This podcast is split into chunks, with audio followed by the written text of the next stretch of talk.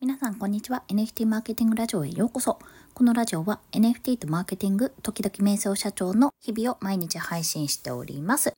さて本日はですねコミュニティを作るなら応援される人になることという話をしたいと思います、まあ、それが一番手っ取り早そうだなっていう話です。これね今日あの LLAC のフィナンシェセミナーを聞いてたんですよ。で、まあ、ちょっとこっちも作業しながら聞いていたんですけどもなんか結局そのフィナンシェを使ってトークンを発行する上でもコミュニティがあった方が全然違うなってことを感じたんですね。でフィナンシェ経由で、まあ、簡単なコミュニティも作成できるのでもしねまだディスコードとかもちろん作ったことがないって方はそのトークン経トークじゃないフィナンシェ経由でコミュニティを作ることによって、まあ、結局クラウドファンディングのプロジェクトを作るで訴求するなおかつそこにコミュニティができたらもう同時進行でねコミュニティを育てながらトークンを発行したものを売るっていうような形が同時進行でおそらくできるかと思うのでなんかうまいやり方だなと思って見ていたんですよ。でもしすでにねコミュニティがあるところはそのトークンを何ていうのインセンティブって話を今回はしてたかな。まあでも何かしらのねその抽選でもらえるとか商品にするとかちろん法律に沿ったやり方じゃないとダメだと思うんですけどもなんかタスクを行ったらポイントプレゼントみたいな形で使えるんじゃないかと思います。今までだとこう NFT をプレゼントとか SBT プレゼントみたいな形だったのがちょっとしたことに対しての報酬をこのトークンを使うことによってできるっていうのは結構大きいと思うんですね。でこれ別にトークンをわざわざ発行させなくてえっ、ー、と場合によってえっ、ー、とねどこだっけなエイブさんの例は出していたんですけども、あのね、ビッグハットさんのところ、ビッグハットさんのところもね、確かポイントがあったと思うんですよ。トークンもあるし、ポイントもあったと思う。そういうふうに、まあ、ポイントとしてね、ま、これはポイントは売れないから、基本的に。売ったら多分資金決済法とかになったりすると思うのでできないけどもポイントを貯めることによって、まあ、何か景品と交換ができるとか、まあ、例えばコンサル1回無料とかねそういったことができるってことはやれるかと思うんですよ。まあ、そういった設計も取れるかと思います。これ多分総理が作っているウォレット接続組んでポイント付与機能っていうのがあったと思うので、まあ、そういったこともね使えると思うんですただトークンを使うことによってやっぱりその価値を上げていく自分の持っているトークン自身の価値を上げていくっていうところがやっぱりついてくるんですよポイントだとただ貯めていくってだけになっちゃうけどもトークンだと価値を高めていくってもう天井がないような話になっていくのでやっぱりそこに協力してくれる方というのもいらっしゃるんじゃないかなと思います。まあ、それは自分自身が、まあ、理覚する時にやっぱり少しでも高くなった方がいいっていう部分もあるかもしれないし、もともとクラウドファンディングなんだで、なんで、単純に応援したいっていう人が、まあ、活動していくと勝手にそれに応じてトークンの価値が上がっていくというようなことになるかもしれません。ただ、どちらにおいても、やっぱり持っている人同士のやり取り、交流、あとは運営側ですよね、との交流、コミュニケーションって結構ここでは重要になってくる。みんなが同じ方向を向いてこのプロジェクトをやってるんだよっていう状況が多分必要になってくるんじゃないかなっていうふうに感じたのでまあ、どちらにしてもコミュニティって必須だなっていうところがあるんですよ。でコミュニティ必須だなって思ってるんですがどうやったらじゃあコミュニティって作れるのかなって思った時にやっぱり応援される人になるっていうところなんだと思うんですね。で応援される人になるってどうしたらできるのかっていうのは私も知りたいくらい 私も知りたいくらいなんですけど、まあ、今までのねこうオーディション番組とか、まあ、そういった経験上こう応援したくなる人ってどんな人かっていうと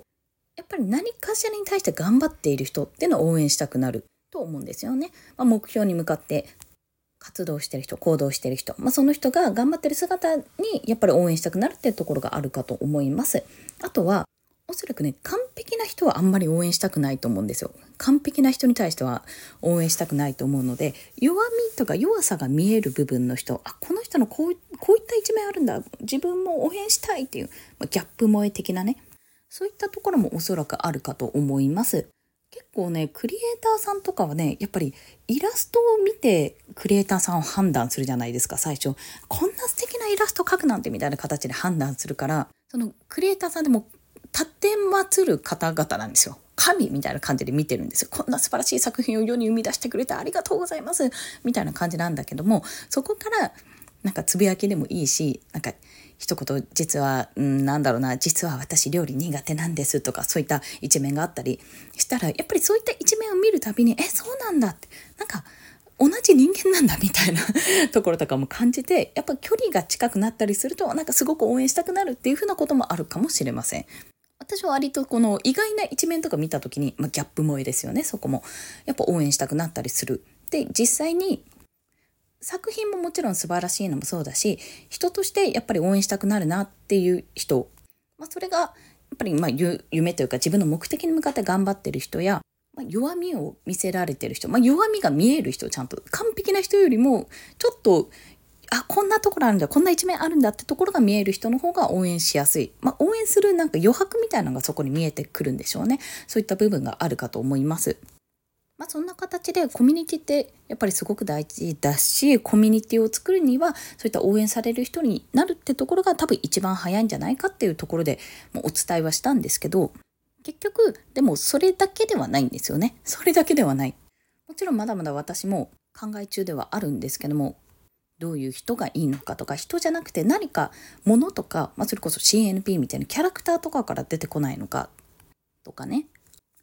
ういうふうな集まりが熱量を持って応援できる集まりになるのかとかもう少し多分考えられるところってたくさんあると思うんですよ。まあ、漫画とかいい例ですけど漫画ってやっぱり共感ある程度の共感を得るというのと、まあ、好きなキャラクターがいる話が好きとか展開が好き作画が好きみたいなところで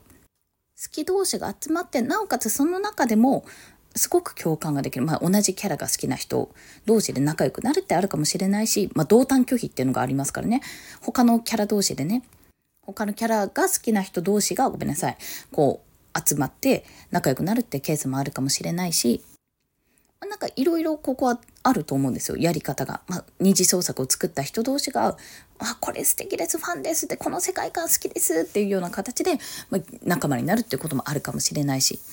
から一概に応援される人がいることによってコミュニティが作れるというわけではないと思うそこに IP だったり別の作品だったり何か共通項その同じ方向を向いていられる共通の目的というんですかね共通のゴールというかそういったところがあるとコミュニティっていうものは生まれやすいんですけどもやっぱりその中には運営をする、まあ、コントロールをするっていうことは私ある程度必要だと思うんですよ。ある程度自由にしてその自由な状態の中でみんなが許し合えるようなコミュニティを作れたらいいんですけどもやっぱりそうなると場合によっては、まあ、いざこざが起こったりしてね壊れるってこともありますのでその辺の、まあ、ここが土台だよここを崩さないようにねっていうところの念押しも必要だしまあまあいろんなとこ見てるとわかると思うんですけども皆さんもねいろんな集団を見てきたのでわかると思うんですが結局どうやったら喧嘩したりあの何かすれ違いが起こったらどうやって戻っていくかとか、まあ、うまくいってるあんまり波風立たないコミュニティとかグループってどんな感じなのかっていうのをどこを気をつけてるかっていうところをちょっと言語化するとまたそこは変わってくるかもしれないかなというふうに思ってます。あとね、まあ、この話しながら最後に余談として挟むんですがこの応援される人をがコミュニティを作りやすいって話を今日はしたんですけどそう考えるとねやっぱロードさんがロードさんがですねあのご自身の会社で作っているもうずっと前から作ってるプラットフォームがあるんですけどもファンクラブってプラットフォームなんですよ。えっと、ファンが FAN でクラブは C でラブ愛の方のラブファンクラブこれは無料で基本料金とか無料で使えるんですね。どんなプラットフォームかっていうとサブスクサービスを作るプラットフォームなんですがその個人でもまずお試しでサブスクサービスが作れるんです。で個人の夢を応援するためにそのサブスクサービスを作ったとしたら